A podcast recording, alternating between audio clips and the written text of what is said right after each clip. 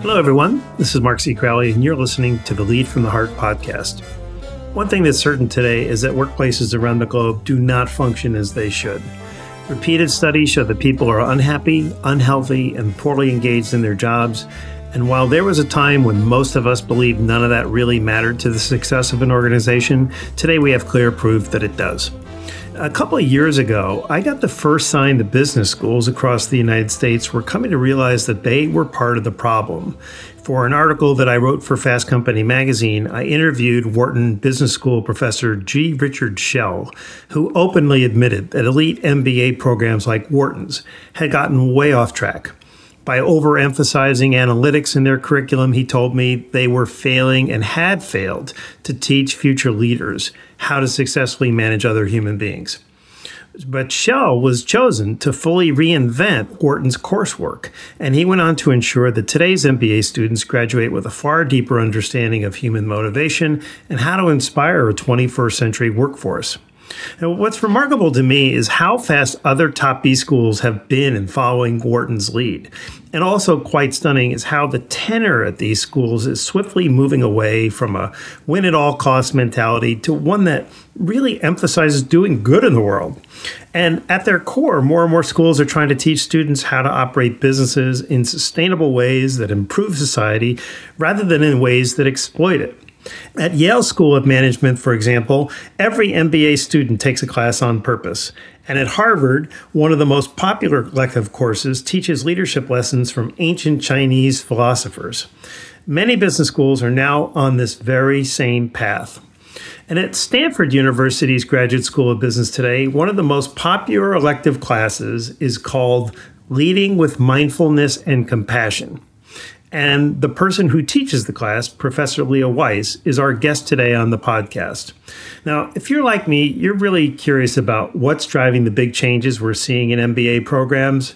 You know, what was it that schools themselves discovered wasn't working? And how is it that classes on compassion and empathy and purpose and happiness and mindfulness are now widely seen as being the antidote to the engagement crisis that we face all over the world? So I'm really excited to get answers to questions like this from Leah, who, by the way, has a rather unusual educational background for someone teaching at a top business school. She earned her BA in history at Stanford before getting a master's in social work from Boston College. And then she earned her PhD in theology and education at Boston College before landing back at Stanford. And she's just published her first book. It's called How We Work Live Your Purpose, Reclaim Your Sanity, and Embrace the Daily Grind. And with that, I welcome you to the podcast. Leah Weiss. Thank you so much for having me. Well, I'm thrilled that you're here. And as I alluded to your introduction, Leah, if most of us were asked to name all the classes being taught at a top MBA program, we come up with a long list of what I think are left brain focused courses like advanced calculus and statistics and quantitative analysis and even blockchain.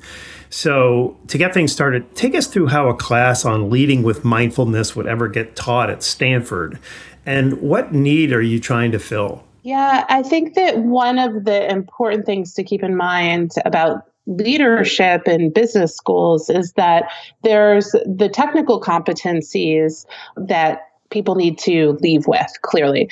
But what's even more important for a long term career trajectory and life trajectory is the inner ability to understand oneself, to work well with others. And my course is the Leading with Mindfulness and Compassion is really speaking to the need for our ability to regulate our own attention, understand our emotions, the emotions of other people, what makes people tick, so that we can all work together the most effectively that we possibly can. Tell me why we're doing this now. So, what's the genesis of this?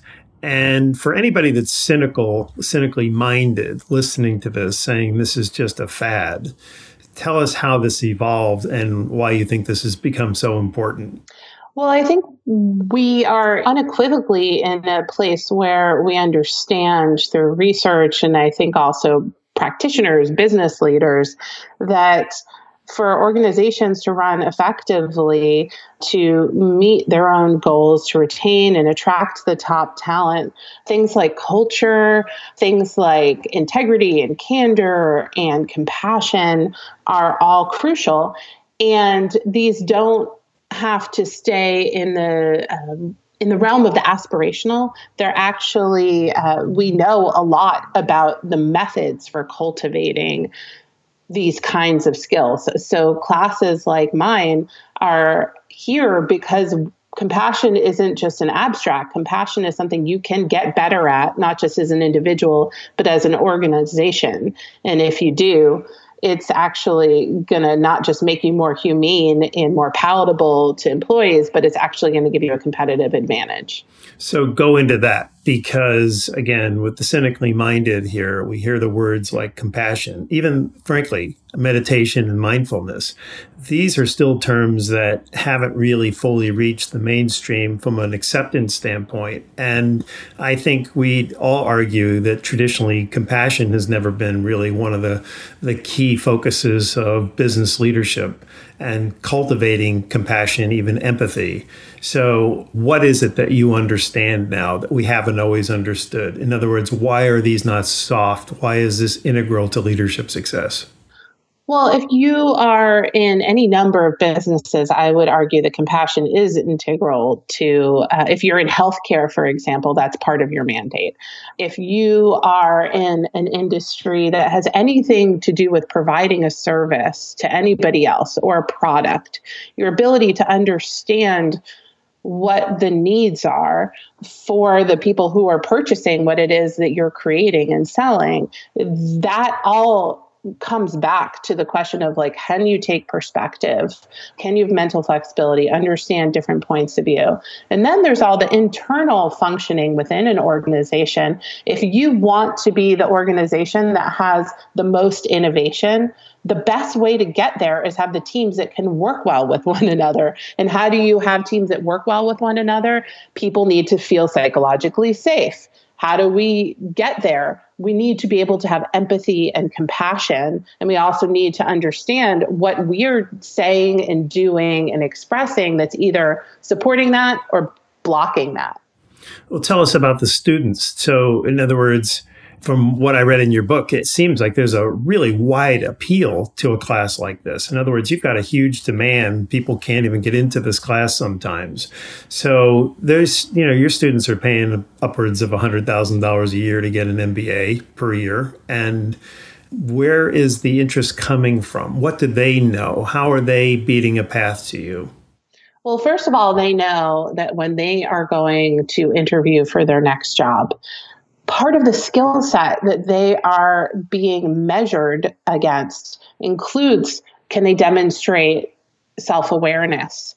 Can they demonstrate that they have the ability to work well with others, that they have compassion, that they have the capacity to, through stressful times, create an atmosphere where people can do and be their best. So the students that I have in my class are from all kinds of industries. I have a ton from finance, from you know traditional consulting backgrounds, people starting new startups of their own, people in the major tech companies, you name it. I've had doctors, lawyers who are dual degree students, people in education. And I think what they're also thinking, and you mentioned how expensive an MBA is.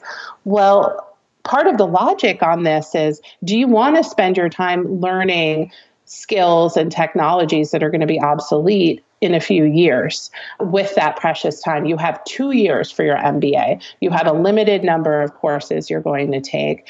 And frankly, you know, I think there's a lot of skepticism in students that the kinds of modeling and frameworks that applied in the past are going to continue to be relevant, that the thinking is updated so quickly now about what technical competencies are that they know they've got to continue to learn in the field, in their job. So then the question becomes what's the best use of time?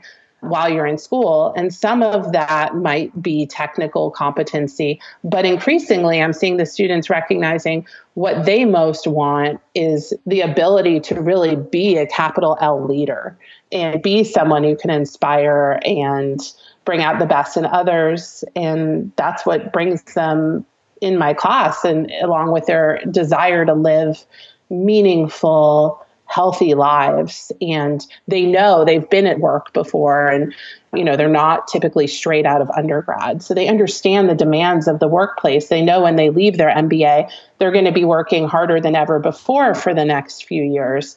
So the way to finding contentment isn't going to be through having more vacation. That's not going to happen. It's going to come from their mindset or from nowhere so this is warms my heart, honestly, to hear that this is that kind of a trend. I'm wondering if you think, with a sample of the students that you've been teaching over the years at Stanford, if a common denominator that they share is a desire to reinvent how we've led and managed people in the workplace. Do they see themselves a, a, certain place in history and say the way we've been doing this isn't working and we've got to embrace new ways and new new ways of thinking? Absolutely. When I'm working with students, I mean, they're all involved in job searches. What if they're first years, they're involved for looking for their internship. If they're second year, they're looking for their job after they finish their program, or if they're mid career, they just have a one year curriculum. So they're, you know, not out of the workforce for very long. And a lot of the conversations we have come back to how do you recognize a purpose a purposeful organization, how do you really know when you're comparing these students have choices right? So comparing different organizations which is going to be the better fit for them where they're going to really be able to grow. And i think that they're increasingly looking to questions like culture and the organization's commitment to their development and I encourage them to do that. I think it's really important. And not only do I encourage them to do that, when we have guest speakers, you know, CEOs from various companies, like Jeff Weiner just came in winter quarter, and we had a great conversation with him, the CEO of LinkedIn. You know, he talked a lot about the day to day importance of compassion at LinkedIn. And then we dug into the challenges of that, of course, as well. But I think it's very front of mind for these students. Well, it's fascinating because you even mentioned these statistics in your book, and they're very well known in terms of engagement, not just in America, but across the world. In fact, they're ridiculously low in America and they're absurdly low outside of the United States. And I've been tracking this uh, for quite some time, written extensively about it, have had a deep connection with Gallup, and have seen what trends are emerging, and they're not getting any better. And so I'm wondering where the connection is between the education that you're giving these students. These are obviously, you know, Stanford's ranked in the top three, four best business schools in the country. So you've got elite people that are going through your program. Are they only going to elite companies, or do you anticipate that more companies, other than the enlightened ones like LinkedIn, are going to start embracing people with their knowledge and expertise. In other words, come into our company and change the culture, change how we lead, bring what you're learning here, and help us evolve into a new understanding of leadership. Where is this going to end? Where's it going to go? You know, I should say, first of all, I don't really believe that there's enlightened organizations. I think they're organizations that are working with these questions and doing their best, and they have strengths and blind spots and, you know, the rest of it. So I'm not one who's going to like, you know, say, here's the company who's got this through and through. But I think there's companies who are working in very intentional ways on some of these questions. I think part of the engagement question is really comes back to two pieces purpose, clarity, and purpose. What am I doing here? What is this organization doing? How does the purpose of the organization overlap with my purpose at this moment in time and where I want to be headed? And for my students, I think that increasingly understanding that that's an important important and, and crucial conversation to have. And then I think the other piece that's really important is attention and the ability for people in this moment where we're so overwhelmed with information and technology and you know meetings that could fill our days and we have no time to actually do the work that we need to do people feel competing demands causes a lot of stress so i think returning to purpose having mindfulness in the service of the ability to more precisely hone attention is a key competency. And, and I'm not the only person saying this. The idea of the attention economy is something that a lot of people are talking about now. So, yeah, I think that these skills are ones that my students see that they want to do everything they can from their own side to be able to be really clear about what's important and so they can focus on that and be creative and you know create a positive work environment for themselves and others. And i think that they understand that this will make them healthier and more effective over time. So that's what their for many of them their goals are and a lot of them know they're going to need to make changes in the industries they're going back to because a lot of these industries are not known for being strong in competencies like mindfulness and compassion. Thank you. I mean, that really nails the big question here. And I think anybody listening to this has to be totally excited. And we want these people to get their degrees and get out there and start changing things. Before we move on, I'd love to know if there's any part of the syllabus anything that you're teaching, anything that you're reading that you think you might want to recommend to anyone in our audience who's interested in mindfulness. I have some questions about that, but before we go on to those, I just thought, is there anything in, in what you're teaching that you know people listening in could pick up on their own and sort of get a taste of what you're teaching in your class? The most effective way to get a sense of what I'm teaching my class is the book that I wrote that came out this spring, How We Work, Live Your Purpose, Reclaim Your Sanity, and Embrace the Daily Grind, is really a distillation of the key principles of this course.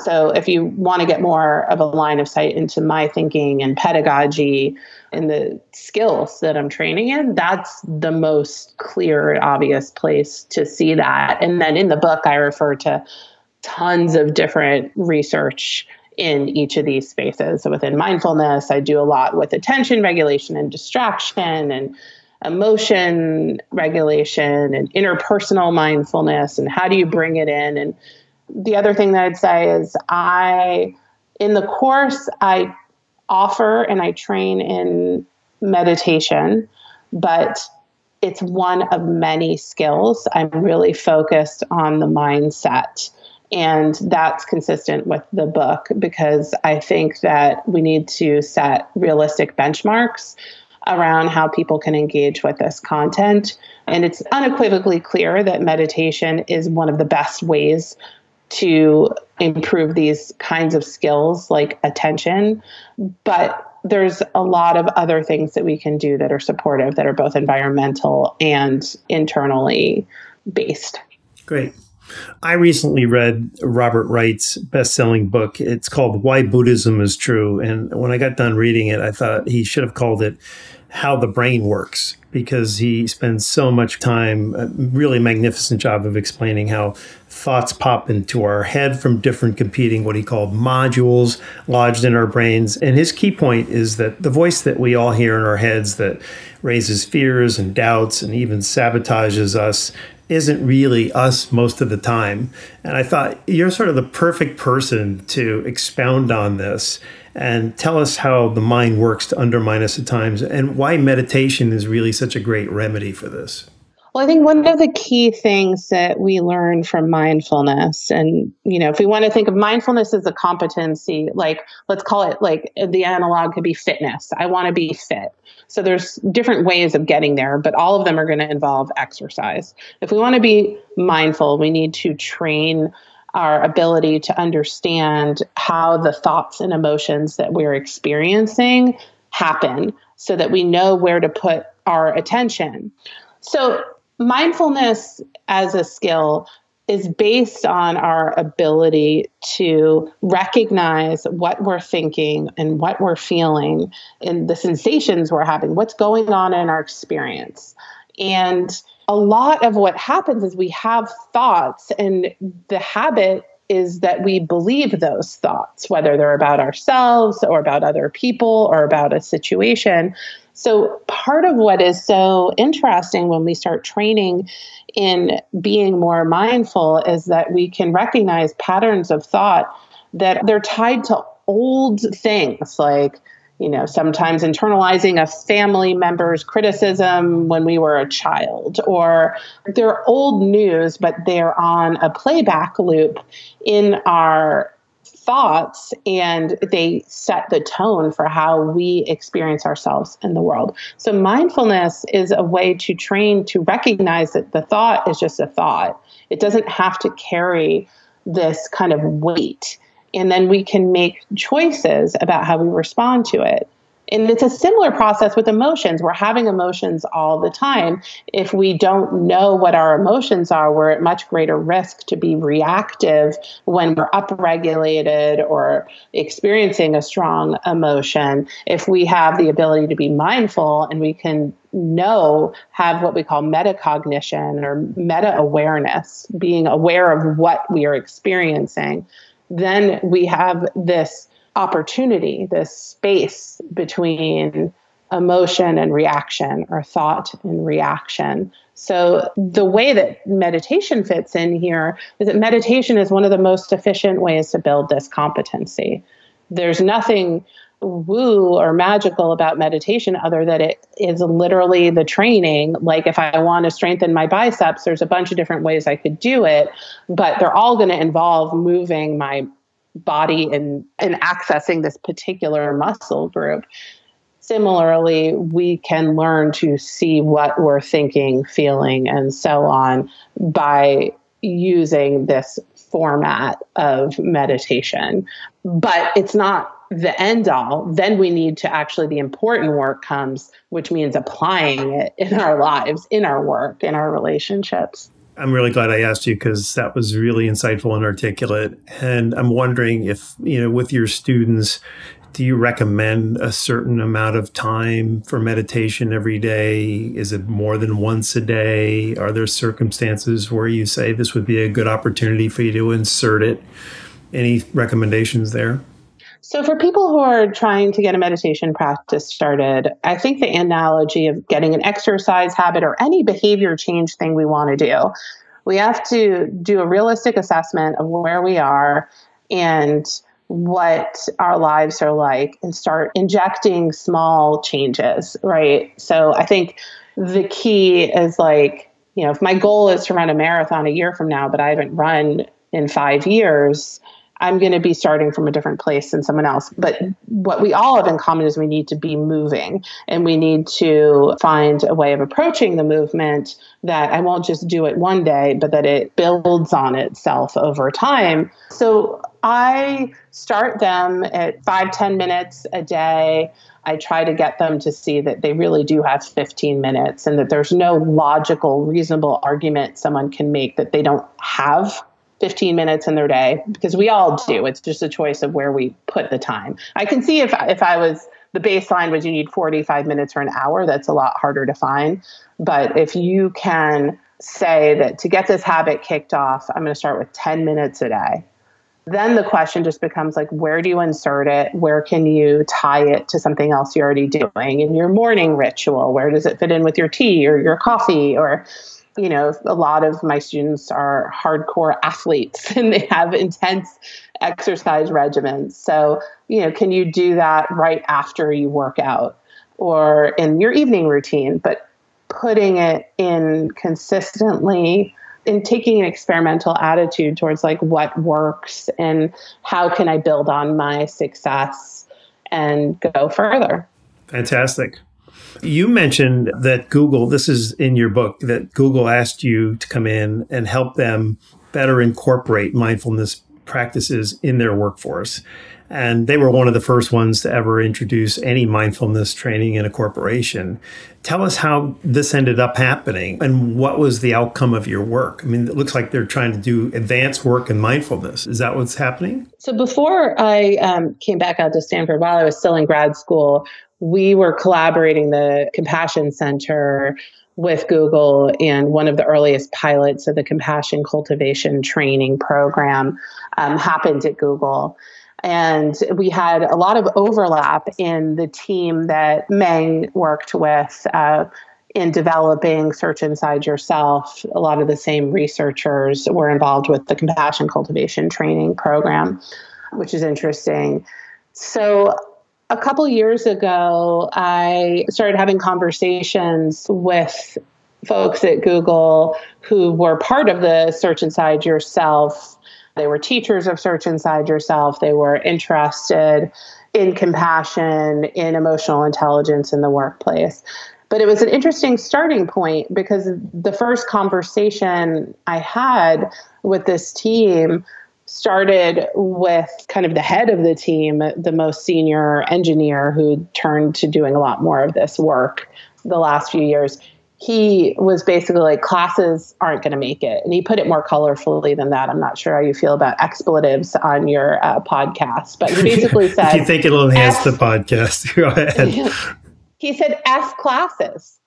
And it's not because classes don't work. The problem he was starting with was classes weren't even going to scale within Google, in part because you can only get so many people through them in an amount of time, in part because they're only attractive to a certain amount of people. So they're they're popular, but like Google's huge. And his question was what would it mean to take the compassion moonshot and do something much bigger than classes? So those were the conversations we had around like what you know google is very proud of some of the behavior change interventions they've done around nutrition and like you know putting healthy foods in healthy portions in very accessible places and then making it more challenging to access the less healthy options.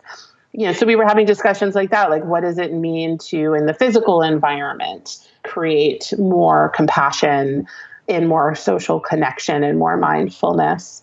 And yeah, it's been a really interesting. Another person I've been talking about this with, George Salah, came into my class and he was an early Googler and for many years was the head of sustainability and which is a huge program at Google you know, because they're doing moonshots in the construction, healthy materials landscape, but also all the employee well-being programs. So he came in and we had a lot of discussion around what does it mean to create environments and cultures that are compassionate. So those are some of the conversations I've been having with them and some of the experiments that they are continuing to work on. I've been less involved over the last few years, but at the time I was writing the book, I was still pretty engaged with what does this look like? What does it mean? How do we know when we get there? What's the big goal? You know, I've been to Google and I've met Meng, and one of the things that we talked about is something that you mentioned, which is this issue of scalability, you know, the ability to get everybody through it. And so there was always a huge demand, particularly because he was teaching it and people wanted to be a part of that. And now there's train the trainers, there's other people launching this, but at the same time, they still can't get everybody through it. But they still have the ambition of doing this and making it broader. And I'm wondering if you think that other companies, I mean, Google has always been on the cutting edge for these kinds of programs. Is mainstream business looking at these examples and saying, we've got to get on board with this? Well, it's interesting. I mean, Google is definitely at the cutting edge with this, but they also have, you know, a lot of kind of unique opportunities and challenges. I mean, some of the discussions I've had over the years with people in their people ops are really trying to get like very basic common I'll use the word decency enacted. And we've seen a lot about this in the press and con- issues around mm-hmm. diversity and just basic empathy. This is back to why I'm really not comfortable presenting any organization as like the ideal, especially when we know that, you know, there's a lot of issues happening. I think it's the same logical error that happens when people get overly excited about meditation and see it as a silver bullet or a class as a silver bullet. What we need to do is both have the skills and competencies for people to be better with the soft skills and have the communications training and have more mindfulness. But we also need cultures that make sense, that are legislating, if you will, that people have to treat each other with respect. And I think, unfortunately, we can't presume any of that. If we look at a number of the tech companies that have had a lot of scrutiny over the last year, I mean, this is an ongoing problem that people who are the elite in terms of building incredible products that move our world forward are not necessarily good at having kind of basic decency to treating people from a different race or sex with the respect that they deserve. So I think you know, is one class going to change that? I don't think so. And I'm not particularly interested in working with an organization at this point when I hear some an organization wants to look at questions like how do we become more compassionate there's the individual skills level, but if I don't see that they're also looking to understand what's not working and what's leading to toxicity and stress at the organizational cultural level, then I don't think that it works. So these need to come hand in hand. And I think that's the case for any industry that you need to be willing to do both of those. Because otherwise we end up in a situation where we're like teaching people to be more resilient in untenable situations. That's not a project i'm interested in. I want to create a better world a more ethical compassionate world that then has to there's structural issues that need to be engaged as well well, I guess that's really where I was going with is just your sense of whether or not companies are looking at this holistically and saying, you know, this is a journey, right? As you're suggesting, no one's ever going to get it perfect. Business is always business. It's always going to be very difficult. But in your sense, are more companies looking at the kinds of training that you're doing, the kinds of education really is what you're giving your students. Are they looking at that and saying, this is going to be important in our organization? Or do you think more companies are looking at this and saying, that might be a useful program, sort of check the box kind of thing, say we're doing something? So, where's the sincerity level? Yeah, I think it's all over the map. I just wrote a case for the Stanford Harvard database that should be out anytime now, looking at mindfulness in organizations and what are the programs, what are the metrics they're using, what is the training of the people who are teaching these programs, what are the goals of the organization in bringing them in, how are they evaluating them. And I, I feel as though it's really um, it's all over the map. And sometimes it's you know these kinds of courses are perceived to be like a perk like a you know a yoga class or exactly. a which is fine. I mean i'm all for like there being perks but that to me isn't getting to the root. And and i think there are some very sophisticated earnest organizations that really want to look at both the systemic levels as well as having trainings. And really it's the trainings for training's sake doesn't make sense. It's like the trainings in the service of becoming better teams and organizations. So i don't know. I, I mean where i see the landscape right now it depends on the day. Some days i'm really optimistic. Some days i'm fairly depressed about it because I think there's a lot of problems in how programs are being implemented. I think the quality is all over the place. I think there's a lot of places where kind of there's blind spots, but I think the good news is there's efforts in so many different industries to do this work and I think a lot of them are earnest and they may be imperfect, but there's also you know, I don't see how much impact can really happen in some of the kinds of situations where it's like, you know, a senior VP of whatever decides now they're a meditation teacher and you know there's all sorts of kind of conflicts of interest for and pressures on employees to participate and a lack of awareness and the people who are pressuring them. Like, I, I think there's some of that happening in organizations. And then there's organizations where it's being done really thoughtfully. And that was consistent with what, you know, I saw in writing this case and looking into a few different industries and a few different corporations like LinkedIn and Aetna, among others.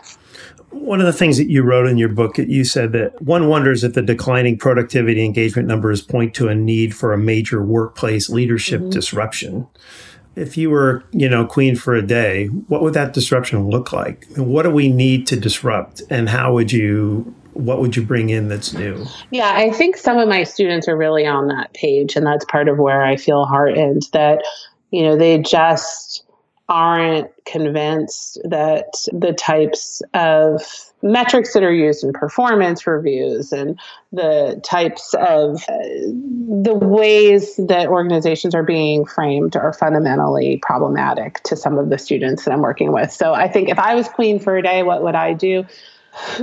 It's a good question. I think that it's really important that leadership have diversity of perspectives.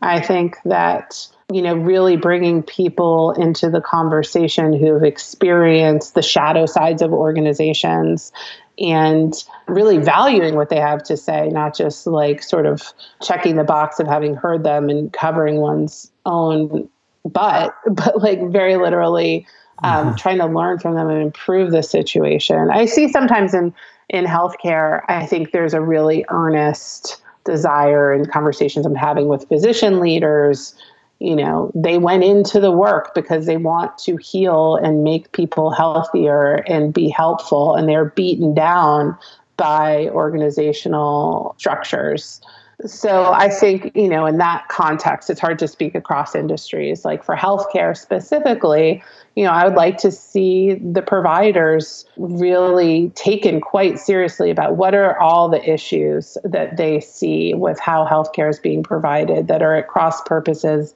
with the goal of making people healthier and really having those issues surface and not just swept away because of financial considerations prematurely. Like maybe there are some a lot more creative solutions that are possible if you have the right people who are actually invited to share their perspective.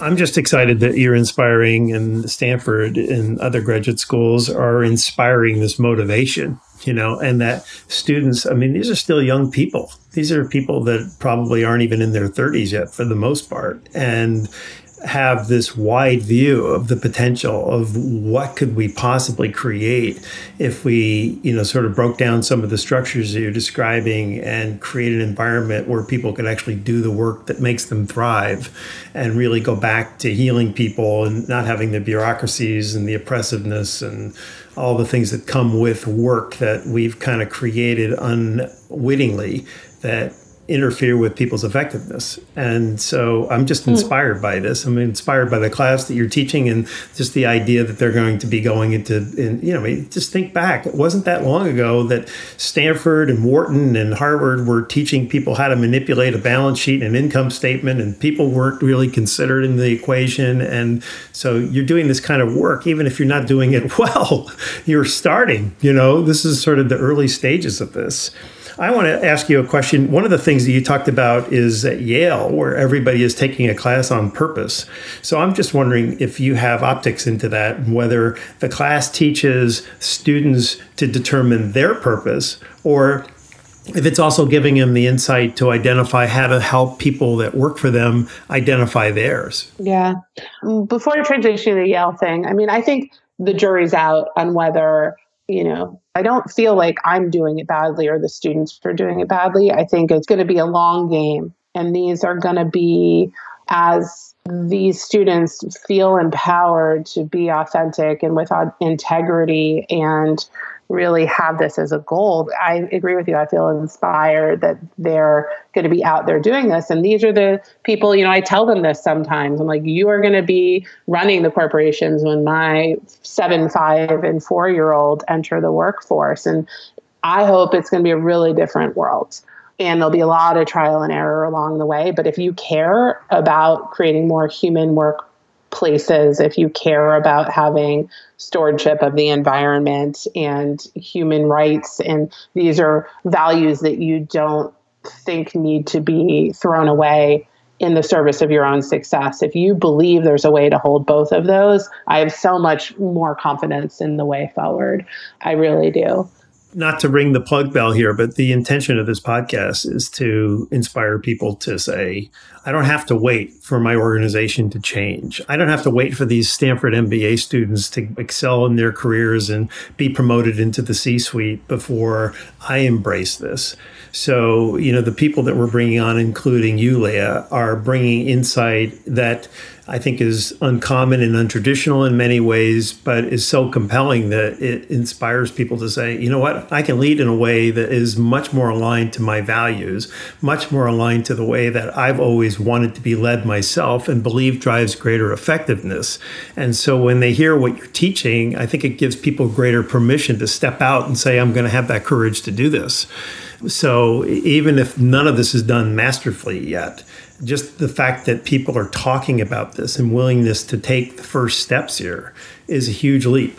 Yeah. I think. No, I absolutely agree with that. And I agree that we don't have to be the CEO or the top layer or even close in the org chart to have major influence. And some of the most interesting disruptions happen, you know, on teams and in departments where people just take these values and start enacting them. And it, yeah, a lot can be done that way for sure.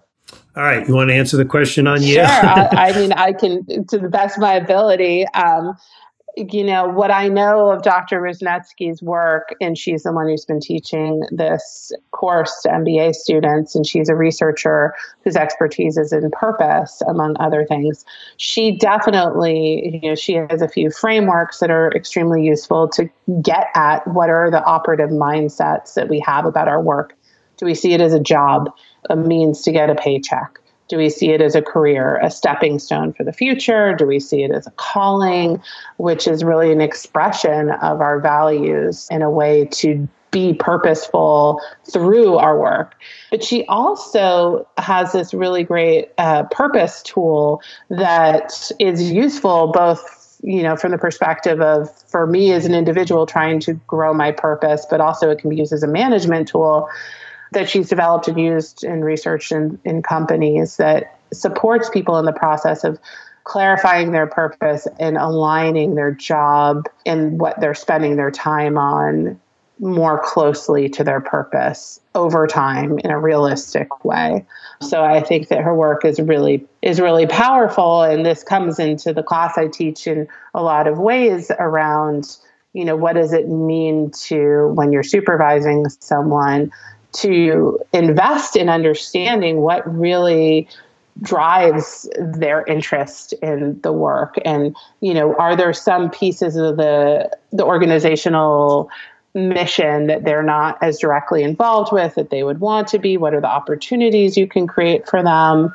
You know understanding that there's still a, a core role that they need to fill but over time even you know giving access to growth in areas that are purposeful goes a really long way towards developing the person. And also from the organization's perspective it makes good sense because you're going to retain that person because they see you're committed to them. They see that you're trying to develop them. They see that you're trying to help their career unfold in a way that is meaningful to them. So it you know in a time when engagement is low and retention is a problem you know, I, the question I ask back from skeptics who's like, oh yeah, you know, you're there for a paycheck. It's not, it's not the organization's problem to make you feel good about the work you're doing. You get paid.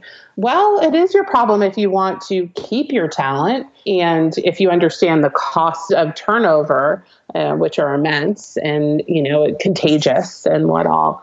So yeah, I think that it works in a lot of different directions. This purpose, and also maximizing their productivity because if people are matched up to roles where they feel their purpose is aligned, they're going to commit themselves deeply, much more deeply, right? Absolutely, I mean, that's really the essence of Absolutely. this. Absolutely, mm-hmm. right. I mean, there's a fundamental if we're interest in something that we care about, that we have a lot more to give. And if we're on the fence, you know, if we're feeling a little bit sick, if we care not one bit about the role, we take a sick day. I mean, not that I'm advocating people go in sick, but you know what I mean, that there's investment that we make, there's choices around absenteeism, there's implications for retention. And then also, you know, the increasing concern that people are talking about is presenteeism, that people are there physically, but they're not mentally there. They're cyber loafing, they're sort of unproductive, disengaged. So all of this purpose comes directly on to that point. Totally agree. In my vernacular, you know, when you have your heart in your work, you make very different choices about how you commit yourself or don't commit yourself at work. And so, one thing that really I think is obvious to everyone listening to this is why you would have a different kind of educational background than most professors at a business school. But you know, the fact that you have a PhD in theology makes me wonder whether I'll just ask it directly. Do you think that spirituality is going to have an impact on business? Is it already? Is it part of the future here? Well, my doctorate's in theology and education, and the education piece is a little bit less untraditional. I think that we need to understand that people, it goes along with the whole person vision of education and and I think this is going to be a key piece to improving engagement levels that we are whole people, organizations that can show that they understand that, not just whole people, that we have multiple roles, and that meaning matters. And there's a lot I write about in my book around the biology of purpose, which is surprising to people, but we we are healthier when we have a strong sense of purpose. So, you know, there's a lot of interesting overlap between matters of spirituality, if you will, and meaning and what we need to be healthy and well. So, you know, my own background in looking at questions of like meditation and tools that come out of Buddhist traditions and how they can be applied and taught in other contexts is definitely untraditional, non traditional. But um, I think that this movement towards an integrated whole self is much more widely recognized now. Fantastic. Okay, Leah, we have a ritual on the podcast where we ask our guests a series of rapid fire questions and we call it the heartbeat round. And the goal is to get a glimpse into who each guest is as a person, as a human being, and to elicit even more useful insights our audience can take away from the podcast. So, right now, I'm going to ask you a few questions in a row, and I'd like you to answer each one in a heartbeat. You ready to go? Mm-hmm. Okay. The one book that profoundly changed your life. One of these books would be The Writing Life by Annie Dillard. Leader of any era or discipline you most admire. I admire political leaders who stand up on behalf of others with great courage. Um, Nelson Mandela, Desmond Tutu, Aung San Suu Kyi. Newspaper or magazine you never miss reading. New York Times. I'm a Jersey girl. What exit? no, I'm just kidding. I grew up in New York. That's the standard response to somebody from New Jersey. So sorry. Um, the quality you admire most in other people. Integrity. The place you go when you need to clear your mind. More than a place, it's a practice and of mindfulness. A leader of today that you believe best represents the leader of the future. Alexandria Ocasio Cortez. Tell us about her the upset in the election in New York. I think that she's just standing up and speaking truth and uh, truth about her experience that's actually representative of many people's experience. And I think that we're going to see more of these kinds of high integrity, courageous leaders stepping up. I'm very inspired. The strongest emotion you feel when you are in the presence of the Dalai Lama? Clarity word that represents the best synonym for heart? Mind. Skill improvement you're working on right now? Candor, balanced with compassion. Quote that best summarize your life philosophy. Contentment is the greatest wealth. Milarepa, who's a Tibetan master. And one uncommon way leaders can positively impact the motivation and engagement of their employees. Be authentic. Thank you. Those were wonderful. I love the heartbeat round, and, and your answers are very consistent and yet very unique. And I just love going through them. So thank you. We're at the end here. And I honestly, Leah, I never know where the conversation of these podcasts is going to take us. And so I purposely leave their endings open in hopes that guests like you will close things out by punctuating an important point or sharing an insight that hasn't yet surfaced. So as you look to the future of leadership education, just broadly, what final piece of advice do you have for our audience, and what might we all be wise to learn and cultivate going forward in order to become even more effective managers and leaders? I think the thing I would sum up with is let's all commit to ourselves, to one another, to take next steps, to take an action that maybe small, but is aligned in the direction we want to see our lives in the world moving, to take these small risks and support one another in doing them, and to reflect on what we learned, how it went, and how we can continue. So, this cycle of small, purposeful steps that lead up to great change. Thank you so much, Leah. Chatting with you has been wonderful. Congratulations on your great work and thank you for coming on the podcast. Thank you so much for having me, Mark. I've really enjoyed this conversation. Thank you. I did as well. As a quick reminder before we go, I'd love to hear your feedback on this podcast and how we can make it even better and better for you. You can find me on Twitter, on Facebook, and LinkedIn. I'm Mark C. Crowley, and the easiest way to reach me for all of these, but also for my email, is markccrowley.com. And please also keep in mind if you're planning a meeting and seeking a leadership speaker. I've spoken to many organizations in all industries around the world and would love to bring my knowledge to yours. And finally, thanks to my producer and sound engineer Eric Oz and my site manager Randy Yant. It's amazing how much work goes into one podcast, and these guys make it look easy. And finally, as always, never forget when you lead from the heart, your people will follow. Until next time, this is Mark C. Crowley signing off.